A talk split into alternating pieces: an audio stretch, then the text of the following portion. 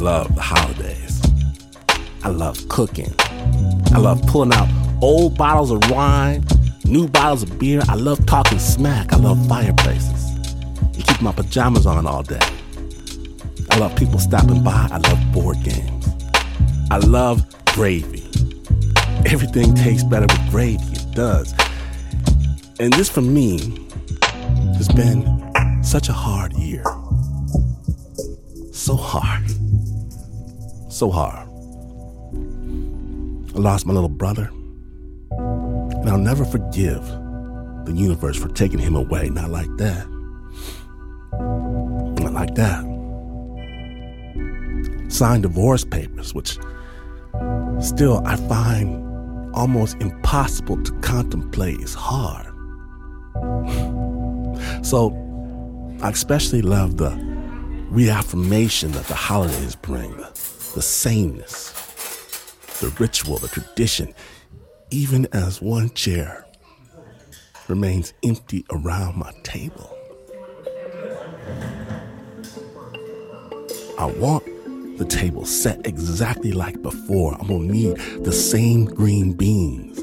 I need to taste the same crispy edges of the baked macaroni and cheese. I'm even gonna use his bottle of Frank's hot sauce. Even though I told him a million times that sriracha is way better.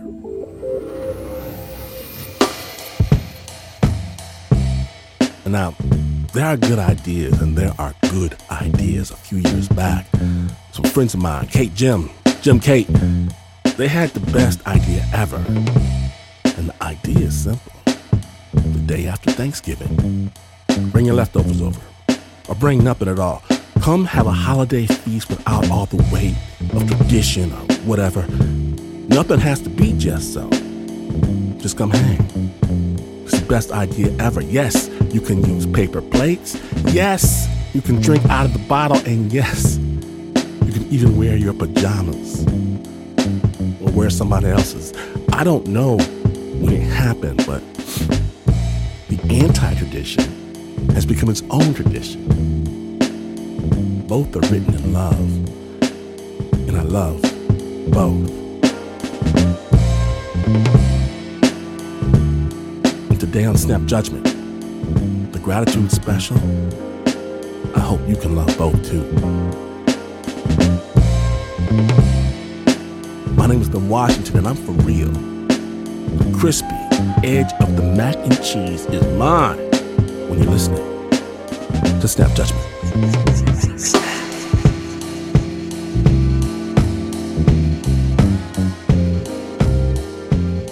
Now then, we're gonna start out the gratitude special with imagery that may disturb some vegans, I'm not gonna lie. Everyone else should find it finger licking good because sometimes urban legends are true. Snap judgment.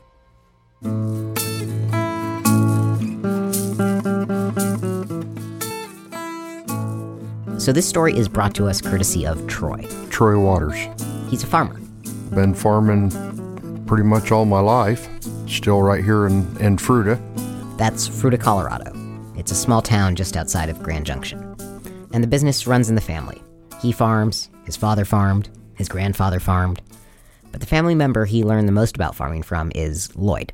Lloyd was my mom's grandpa, and I spent probably as much or more time with him when I was younger, growing up, than I did my own dad. And he was a hard man, let me put it that way. Ornery, had a mean streak, but he taught me how to shoot, taught me how to skin, taught me how to trap. The other thing he taught me is he taught me how to drown the skunk and resuscitate it. Wait, what does that even mean?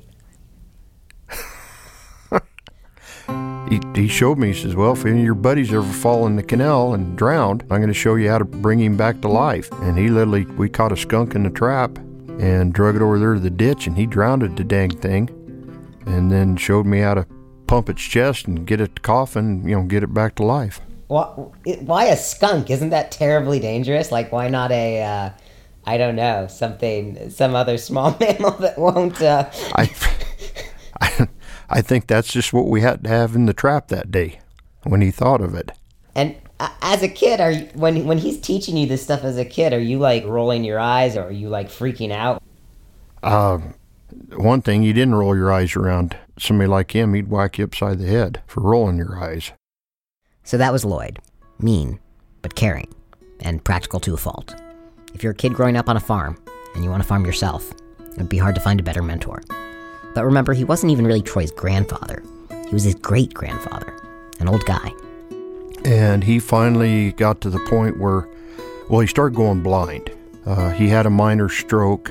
Mom moved him in with us, and me and Grandpa's bedrooms were downstairs next to each other. And I spent a lot of nights sitting on the edge of his bed listening to him. He'd want to start talking and telling stories. There's several times my mom come down to wake me up for school, and she'd find me. I'd be laying in there on the floor in my grandpa's room or on the foot of his bed 'cause that's where I fell asleep uh, listening to him. And it was when we was living with him that I actually found uh, my grandmother's scrapbook that she kept of Mike the Headless Chicken. Now, if you don't know about Mike the Headless Chicken, don't worry. At this point, Troy didn't either. All he knew was that in this scrapbook there were pages of clippings, correspondence, family photos of his grandfather, Lloyd, with what appeared to be a chicken with no head. But in all his late night chats, Lloyd had never mentioned anything about a headless chicken. So Troy went and asked his mom, What's the deal? She goes, "Oh yeah, that's you know something that happened right before I was born, and Grandpa really don't like talking about it much." And I go, "Okay." But one of those nights when he was uh, wanting to visit, I got the story out of him. The story takes place right there in Fruita in 1945. Back then, Lloyd was raising fryers. Fryer's a, a chicken that's raised, you know, for slaughter. And the day that uh, it was time to slaughter him, you know, he'd reach down in there and grab one by the legs, throw it on the stump, whack its head off with an axe, and flip it over on the ground, let it bleed out. And, you know, he says, you know, you always had one, you cut the head off and they make it back to its feet. That's where the expression come from, you know, run around with chicken with your head cut off, is because they would do that. Troy says that a good run for a chicken with its head cut off is four, maybe five minutes, max. Then it dies. But when he got done, a couple hours later, this one last chicken was still standing there without a head. And the chicken? It looked fine. It wasn't bleeding. For the past two hours, it had just been walking around like normal, headless. So he figured, what the heck, let's see if it'll live till morning. He put it in an old wooden apple box, set it on the back porch, and the next morning he got up and the thing was still alive. He was amazed that, you know, that's been alive for almost a day now.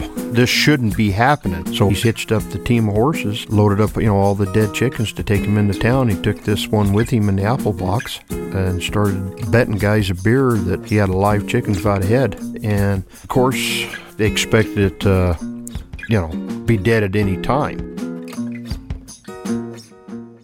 It wasn't until day three that people started realizing how bizarre it really was. I'm just curious, like, what? Yeah, what was it? What was the chicken physically like to look at? It, he looked normal. Grandpa said he acted normal. Uh, when he cut it off, uh, basically, I think he dang near missed, and he cut it high. So when he cut the head off, he uh, left the base of the brain stem and actually one eardrum. So it, it still could hear. It'd still get startled, you know, with a loud noise or something. It still tried walking around. It would still try to prune itself with the stump of its head. Oh no! You know, it was a it was a rooster, Right. a, you know, a male chicken. So it would still. Grandpa said it'd still try to crow and it'd make a gurgling sound. how did how how did how did Lloyd feed it then? They fed it right down its gullet with you know your old fashioned glass eyedropper. And that would have been the chicken's life: preening, gurgling, ingesting, were it not for what happened next. About two weeks later, that's when it caught the attention of a gentleman in the business of promoting sideshows. His name was Hope Wade. And the sideshow promoter had a proposition for Lloyd. He told Grandpa, he says, you know, we could travel around the country with this thing and you could make a little money off of it. And, you know, that was right at the end of the Great Depression. And Grandpa was still pretty much farming with horse and mule. So he took Hope Wade up on his offer. And it was a good thing he did, because it turned out that Hope Wade was. There's no other term for it. He was a marketing genius. Because he didn't just throw this chicken into the sideshow circuit right away. It's more like he rolled him out. Phase one was to give this chicken some credentials, to make it more than just an urban legend. So he took it to a university, a biolab in Salt Lake. And the scientists there surgically removed the heads of several chickens to try to duplicate the chicken's condition and never got any of them to live for any length of time. Now that the chicken was a bona fide scientific phenomenon, that allowed Wade to initiate phase two the press. He got Life magazine to come and take pictures. Hope Wade says, Well, we need the head. Well, Lloyd never thought about keeping the head. So the head that's in all the photographs was not his not his true head. It was donated by another chicken. And if you look at the Life magazine photos, you can see why Wade was onto something here. There's the body, and right there on the ground next to it, there's its head, staring at you, looking almost kind of forlorn. Hope Wade's also the one that come up with the name. Miracle Mike, the headless chicken. Did he have any name before that? No. With phase three completed, Wade declared that Miracle Mike was ready for the big time. Or, I guess, the small time, because, you know, it's a sideshow. They had him in a tent, and they would have callers, is what they called them, standing out front. Grandpa said they'd usually take turns, either him or Hope Wade, to try to convince people to pay their two bits to come inside and actually see. His only problem was when uh, people would come in, most of the time he'd just sit there in the straw like it was asleep. Because in Mike's world, it was always night. Mm. And they'd have to prod it and get it walking around and, you know, try to make it active to prove that it wasn't dead. Some people were amazed, uh, some people were horrified, but, you know, part of what made Miracle Mike work was Grandpa was there because he was the man that swung the axe. The man and his chicken proved an irresistible combination. Mike was a hit. In Salt Lake, in Phoenix, on the boardwalk in Long Beach. At some point, there was a whole tour of the South. And at his peak, Mike was probably making several thousand dollars a week. A year passed, a year and a half, and Mike's fame spread far and wide there's letters that are only addressed to the owners of Mike the Headless Chicken 200 miles west of Denver. And them letters found their way to my grandparents. Some of them were good. Most of the letters Grandma kept were uh, were hate mail. There's one letter that actually compares my grandparents to the Nazis for their cruelty of letting Mike live. You know, and I and I did ask Grandpa about that. I said, "What do you think about that?" And he goes, "He goes, oh hell." He goes, You know, that chicken had the best life of any chicken. He says it was nurtured.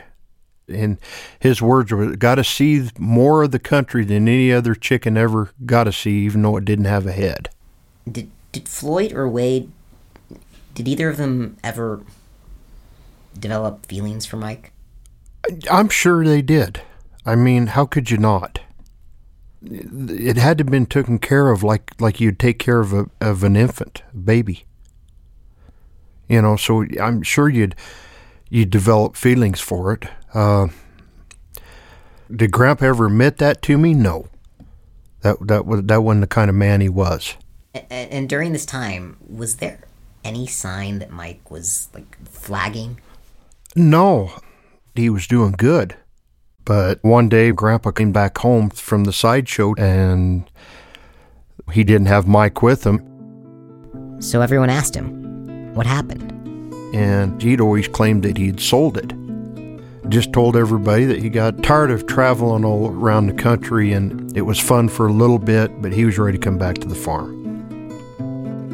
Somewhere around two years after, one of the local newspapers asked Grandpa if he'd heard from Mike and if Mike was still doing good. And he goes, Oh, yeah, he's still doing good and still traveling around the world. But he never did say how much he sold it for, and everybody thought that my grandfather had made millions. And it wasn't until one day, sometime in the 80s, a lady from the local newspaper called up and she asked him who he sold it to.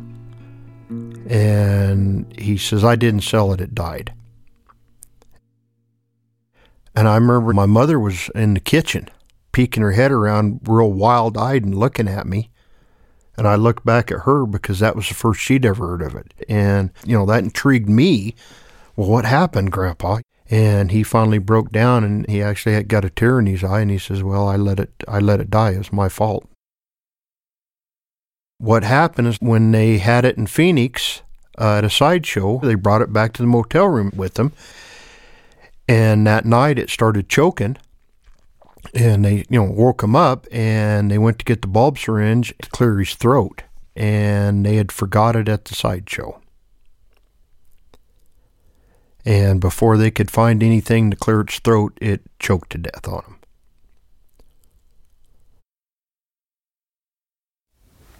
And um, what what did what did he do with with Mike's uh, body? i would assume that it ended up flipped out in the desert somewhere between here and Phoenix. And I think it, he always felt that, you know, it was his fault. He's the one that left the bulb syringe at the sideshow. And he let the goose that was laying the golden egg die on him. And as for all the money Lloyd did manage to make before Mike died, Grandpa's exact words to me is that the government took most of it in taxes. Hope Wade took his cut, and he made enough money that he modernized his farm and he bought him a brand new pickup, which I still own today. But that was pretty much it. after that, there was no money left. Lloyd went back to farming. By all accounts, he was never able to replicate his former success. But knowing Lloyd the way I knew him growing up, I'm sure that every time he swung an axe again, I'm sure that was in the back of his mind. What about you? Have you ever tried? Have I ever tried? no, I have not. Has the thought crossed my mind? Yeah. Just as a laughing thought. But no, I, I think if I did one today and actually lived, I don't know if I'd let it live. I think I'd finish the job.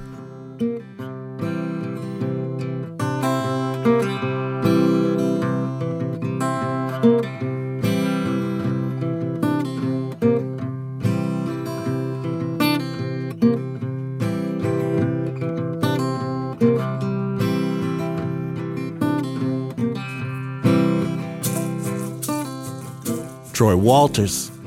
Troy is still working on his family owned farm in Fruita, Colorado.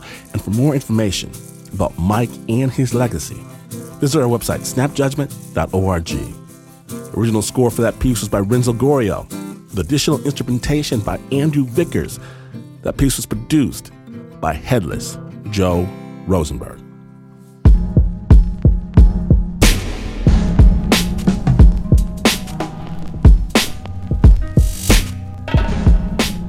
Snap Judgment, the gratitude special continues.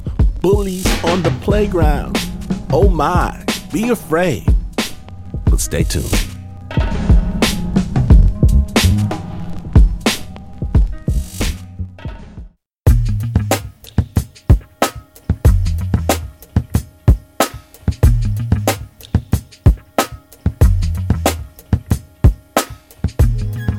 Welcome back to Snap Judgment, gratitude special. You are in for a treat because I saved a seat for you right front and center with the full house at LA's Nokia Theater. Snap Judgment, live. We're going to start off. We're going to start off with the guy I've been chasing for three years. He doesn't look like it, but he's slippery and wily and quick. Please put your hands together for Mr. Mike McGee.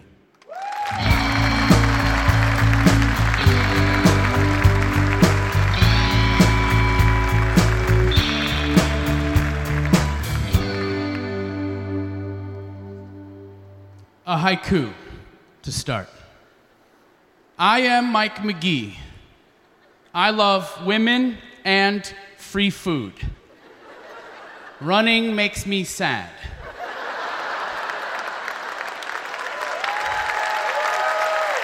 True. Now, I have the luxury of not enjoying running. But I was born with spina bifida. And those of you who don't know what that is, it is a, a neural tube defect. It's a birth defect that, you know, it's a spinal deformation. And most people with it can't run. Usually in wheelchairs, they need help with mobility. I don't. I can, you know, karate chop. I can't kick very high. Now, because of spina bifida, I do have uh, a certain amount of nerve damage basically between my nipples and my knees. And that nerve damage affects my bladder. It doesn't work at all. I have no bladder control whatsoever, not a drop of it. I wear diapers. I've worn diapers my whole life. 37 years of diaper changing, I'm pretty good at it. Now, I'm pretty comfortable now with wearing diapers, but I wasn't as a kid. As a kid, it was tough because kids could hear them. Whenever I'd walk through school, they'd hear my diapers. And they'd find out about it, and I was Catholic, so I couldn't lie about it, you know. So I would explain to them what spina bifida was, and they just weren't having it. And they thought I was a freak, and they would tease me. Diaper boy! Really original. We moved a lot, and everyone came up with diaper boy. Times were tough. I mean, not too tough with my family, you know, I've been chubby my whole life. My mouth has been high fiving food since 1985. but being teased so mercilessly through school made it really tough. And one day I came home crying. One time, one time only, I came home crying. And my mom grabbed me and she said, Michael, if you're going to survive this life, you got to make them laugh with you and not at you. She was right. Right then and there, she gave me permission to be hilarious. But I was still pretty bad at it. I got into eighth grade and I was just as mean, as ruthless as everyone else. I avoided public swimming pools, locker rooms. The idea of being seen in my diaper was like foreign. It was impossible and unacceptable. I couldn't do it. But the meanest people in school were these rich kids in eighth grade at Hoover Middle School in San Jose. They would sit on this grassy knoll near the cafeteria and they would just bestow insults upon everyone especially the poor kids. I was considered a poor kid. So I thought, well, I need a team. If I'm gonna take down these kids, I'm gonna need a team to help me out. So I rounded up all the funniest kids in school, and we sat at the bench between the cafeteria and the grassy knoll. And we aimed all of our insults at the rich kids. Every once in a while, kids would come out of the cafeteria and they'd get hit too. Sort of a little sit by shooting, you know. But it was working. And it made the rich kids hate me even more. And I was fine with that. These John Hughes bastards. And we would mess with everything about them as much as we could the gel in their hair and their new kids on the block conversations. 1989. So, all of a sudden, in the spring of 1990, pantsing became the thing pantsing. And my crew, we were the clowning crew, all got pantsed. And we were trying to figure out how was it that everyone that I liked was getting pantsed. And it turns out that the rich kids loved the idea of pantsing. But there was no way they were ever going to touch the clothing that was bought at Kmart. So, they had a hired gun. And his name was Corey. Corey was the fastest kid at Hoover Middle School. And the reason he was the fastest kid was because he was the skinniest kid. The reason he was the skinniest kid is because he was easily the poorest kid at school. He got free lunch like us at the cafeteria. We couldn't understand how the rich kids lured him in. He had principles. And then one day we figured it out. The rich kids lured him onto the grassy knoll and made him pants people by raiding their cupboards and pantries at home, food they knew no one would miss, and they'd fill his backpack with groceries to take home to his family. It was the only way to get him to do it. And, and he did with efficiency. He was of the wind. He could pants anyone. By the time you knew your pants were around your ankles, he was gone. And he probably had your wallet too. He was so good. And there's no way I could outrun him. And that occurred to me one day. I was like, I'm going to be a target. There is no way the rich kids aren't going to make sure that I get pantsed. My clowning crew grew nervous. So for days, we tried figuring out a way to avoid me getting pants. Because if I get seen in a diaper, it will be the end of my life from here on out. I'd still be alive, but it would just be dull. so we tried figuring this out, and there was just no way around it. Because my wardrobe consisted literally of three t shirts and four pairs of sweatpants. Sweat pants. A cloth made of the finest dryerlint and hope. Pants made for pantsing. I was so scared. It was going to happen. There's no way around it. I couldn't outrun Corey. He, a tiny, very hungry cheetah, waiting for a buffet, and me, a fat, lazy zebra, really just ready to be a buffet. The day came. I woke up one warm June morning knowing it was going to happen. I went to school like nothing was going on. I got my free lunch. I stood outside the cafeteria and I kept my eye on Corey. The whole school kept their eye on us. They knew it was coming down. My clowning crew was nervous. They knew it was going to happen that day. I stood there, kept my eye on him, thinking, if I can see where Corey is, I'm safe. There's no way it's going to happen. And if it's not going to happen, then that means I've won. Maybe I've already won. And by the time that thought hit my brain, I felt two bony handfuls of sweatpant being tugged down by Corey behind me, the ninja pantser. I looked down to see the elastic of my sweatpants around my ankles. I had been pantsed.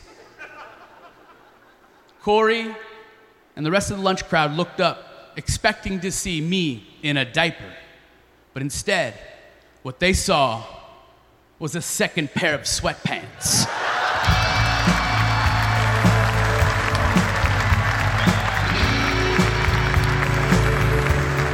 It didn't work. I couldn't believe it. Corey couldn't believe it. I looked back at him, we just smiled, knowing that we had both won. He rose to his feet, shook my hand, walked up the knoll, claimed his groceries one last time. I eyed the rich kids. They knew we had won. There was nothing they could do about it. I returned to my seat, claimed my spot on the bench with my clowning crew, knowing that Corey and I were the winningest losers at Hoover Middle School, class of 1990.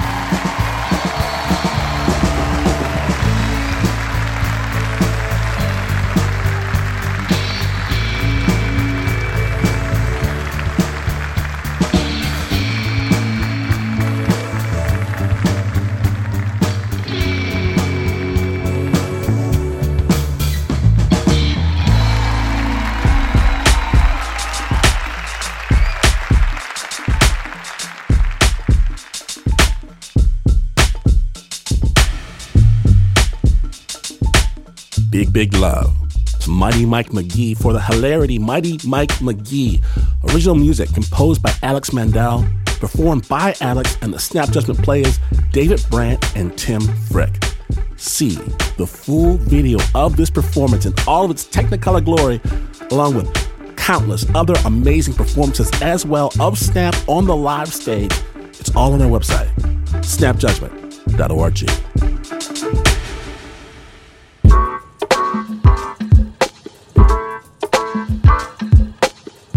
Snap Judgment returns, what if you had to tell your biggest, darkest secret over and over again? Find out in just a moment. Snap Judgment.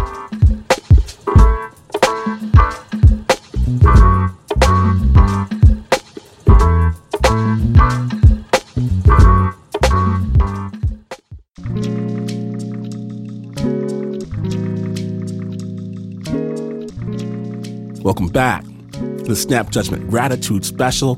My name is Glynn Washington, and today We're talking about the stories and the things that we are grateful for. And for me, I am so thankful for Snap Nation, for all the love and support you listeners have shown this crazy, ridiculous enterprise that is Snap Judgment.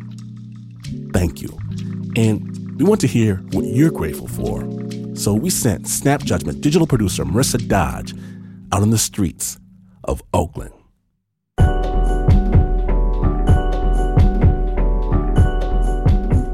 I am grateful for my grandchildren. I have one that's going to be two in about a week, and I have a brand new one who's five months, and I'm grateful for them. For my family, my friends, and my health. I'm always grateful for my health, um, be able to have a job and a roof over my head. Uh, anything else is extra. I'm grateful to be sane, healthy, alive, and out of prison. This season, what am I grateful for? Um, if it's directly in regard to this whole Thanksgiving thing, because I'm Native American, I actually boycott the entire holiday. Um, but I'm really grateful that for you know the holiday season, I'll get to go to a sunrise ceremony on Alcatraz Island with my sister.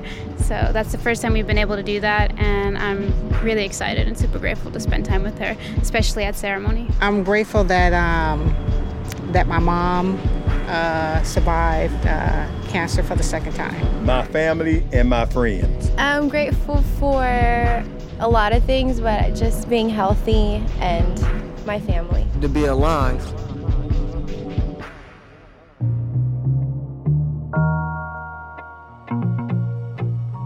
I'm grateful for my mom. Sometimes when really bad things happen, you have so much to be grateful for.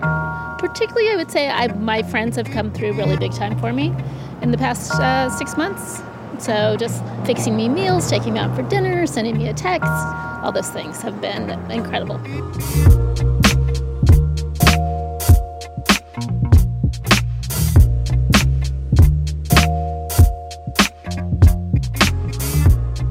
Snap Judgments, Marissa Dodge, and the good people of Oakland, California.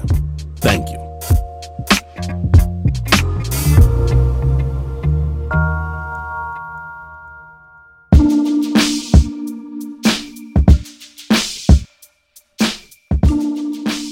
Now, our next story goes to show if you really have something to tell someone, tell them now. KUOW reporter Liz Jones takes it from here.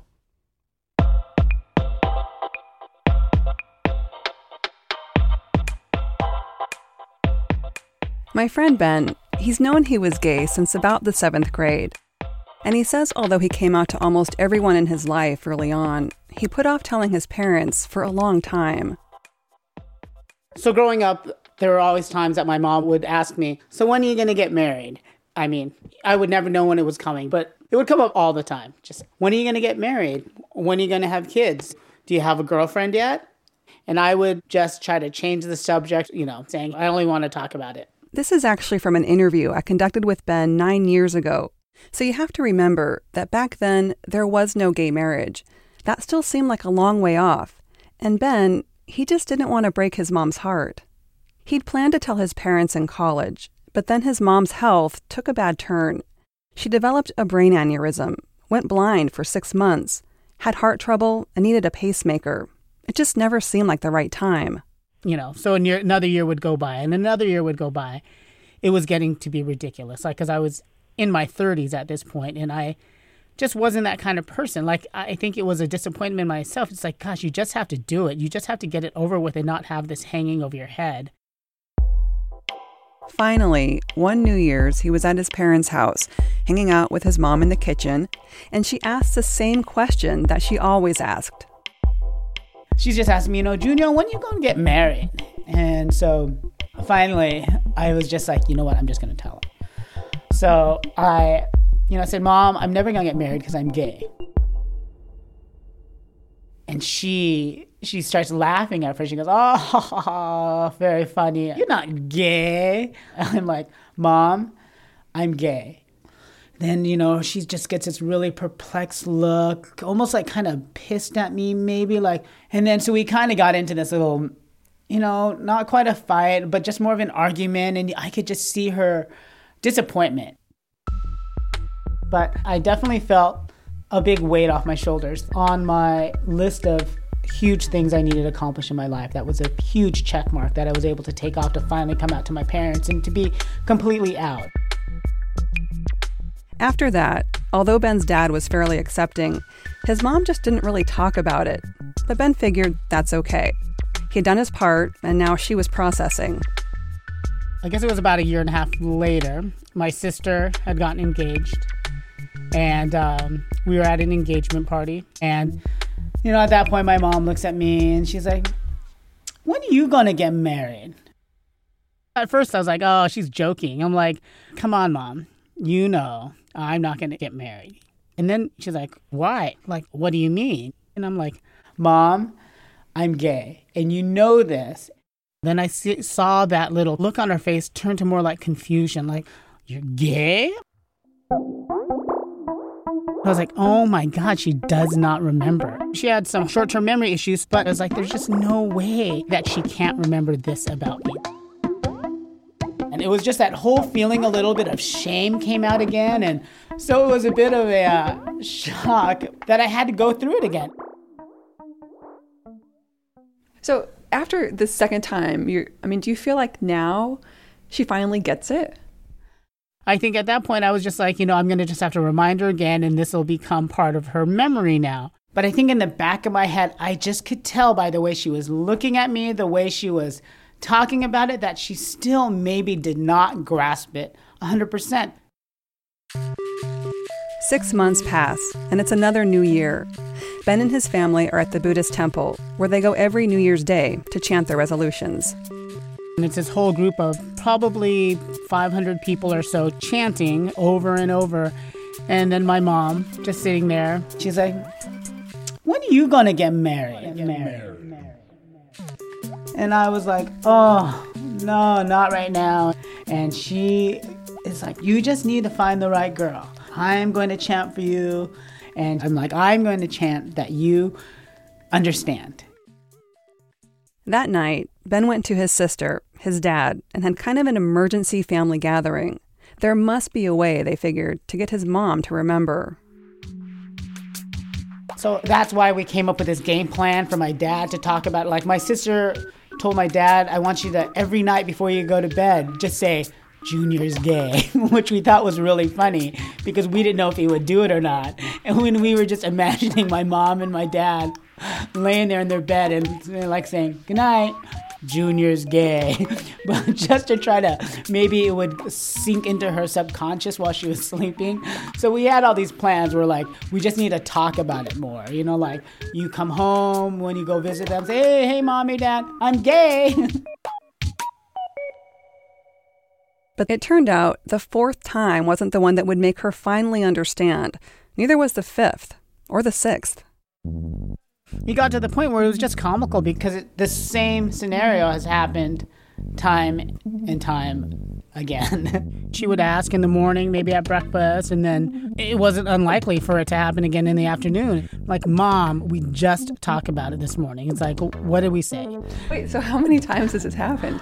Oh, at this point, I, I don't even know. I mean, my brother has a three year old son. We just had the birthday at some big chain restaurant, and we're sitting there with all these kids. And I could just see the look in her eye that it's coming because she starts looking at me, looking at the kids. So I'm trying to talk about everything and anything else other than marriage. And, you know, we're making it through the birthday cake. And there she goes. There she goes. When are you going to get married? So, are you feeling like she can't get it because of her memory problems or because she doesn't want to get it? Yeah, I mean, I definitely think there must be this emotional block. There's a part of her that just doesn't really want to believe it. Even though she sees me as a happy person every day, she thinks in my life I probably truly can't be happy unless I'm married, you know, to a woman and I just have this family. So the novelty of it has worn off, definitely. Whereas before it was, you know, it's gone, run the gamut of frustration to anger to sadness to just being a hilarious story that it would tell. To now it's just, I'm just tired of talking about it, kind of. Now it's like, Mom, come on. You know, at this point, you have to know. It's been 10 times or it's been 15 times that we've had this conversation, and I know you must know. And when I was younger, I was almost angry at her for deserting. Like, I was like, Where's my real mom? I'm like, Gosh, my old mom would give me a hug and say she understood and, you know, support me with it. But now you don't understand. Ben told me that because of this, sometimes he found it easier to not come out at all, to stay in the closet, at least for that day. Sometimes it would be when we were, you know, at the hospital when my dad was, ha- you know, going through chemo from his cancer, and she would bring it up, you know, with all her sincerity. And it was, I didn't want to hear it because it was like horrible timing. They would be like, yeah, mom, yep, I'm going to get married, have a baby, and head off the question as soon as I could. However, this may sound, Ben and his mom are really close. They have this great connection. I went with them one day to the supermarket. They joke around a lot as they're shopping. Ben's mom leans on his arm as she walks. Can you carry that? Yeah. Are you sure? Sitting in the car afterwards, Ben mentions his sister's pregnancy. We both look at his mom and wait. We knew he was setting her up. Without missing a beat, she turns to him and says she wants him to get married. That's so nice. Ben's my friend, and I've heard him imitate his mom saying this dozens of times at parties. But watching it happen, it just seems sad. He patiently explains while his mom shakes her head, and after a while, she starts to cry a little. She stares out the window, away from him. He slaps her on the leg. Why Are you eating me? you wanna make me cry?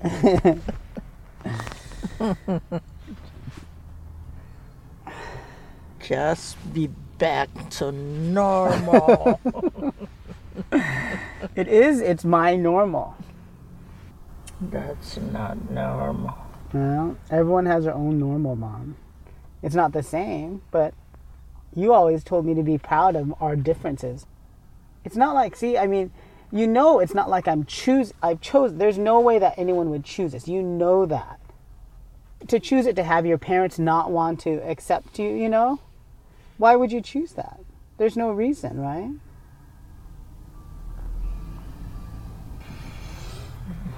All right. No, now a kiss. Thank you.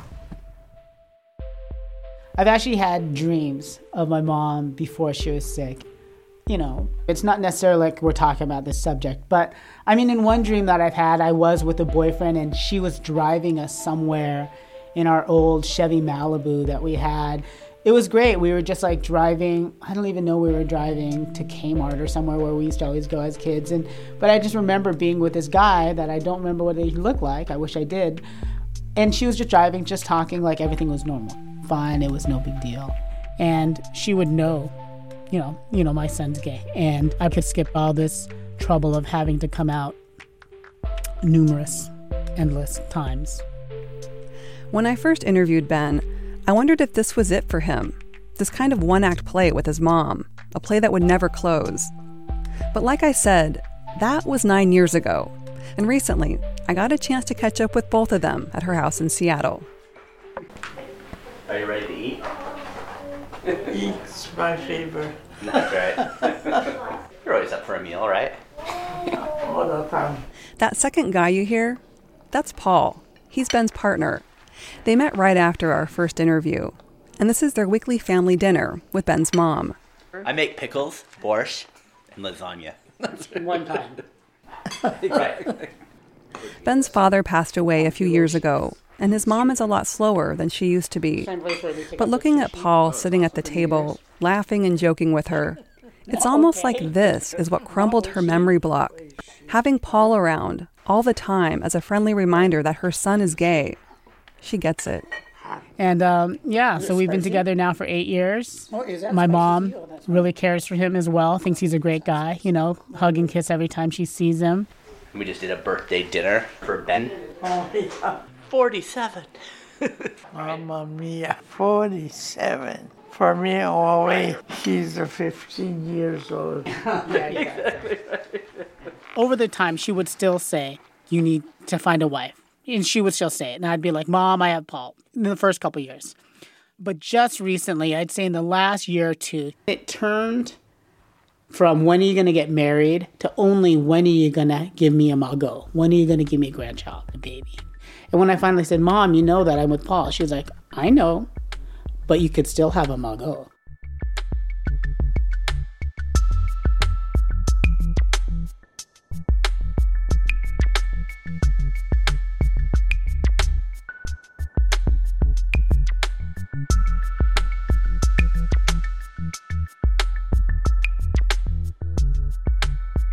Love from Snap. We hope everything works out. The original score for that piece was by Renzo Gorrio, and the story was produced by Liz Jones in partnership with our good friends at KUOW. Now, years ago, Liz, she originally edited that tape together with Sarah Koenig. When Sarah worked at This American Life, it took a while, but we are so glad that it finally came out.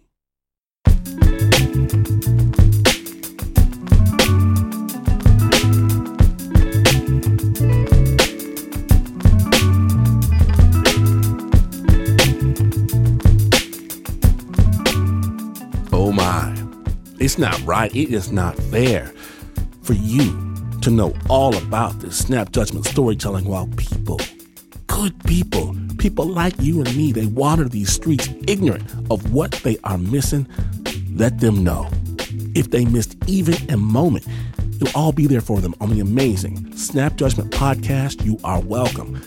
Get it wherever you get your podcast or at snapjudgment.org. You are welcome.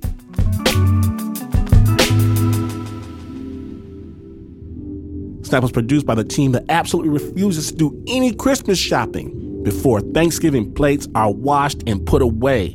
Please pour some gravy for the Uber producer, Mr. Mark Ristich. Cornbread, Pat Mesiti Miller, Anna Hogmaw Sussman, Marissa, Collard Greens Dodge, Nika the Stuffing Sing, Flo Mac and Cheese Wiley, Eliza Mashed Potato Smith, Moonshine, Renzo Gorrio, Leon Cream Corn, Morimoto, John Lupia Facile, Banana Pudding Nancy Lopez Shayna, Tasteless Vegan Option Sheely, Tail Hold the Mail Ducat, Liz Second Helping Mac. My name is from Washington. Please hit me on the Twitter if you want to know what I really think about all this here, all these things. And despite the many myriad executives and highly placed government officials who might try to tell you otherwise, please understand that this is not the news.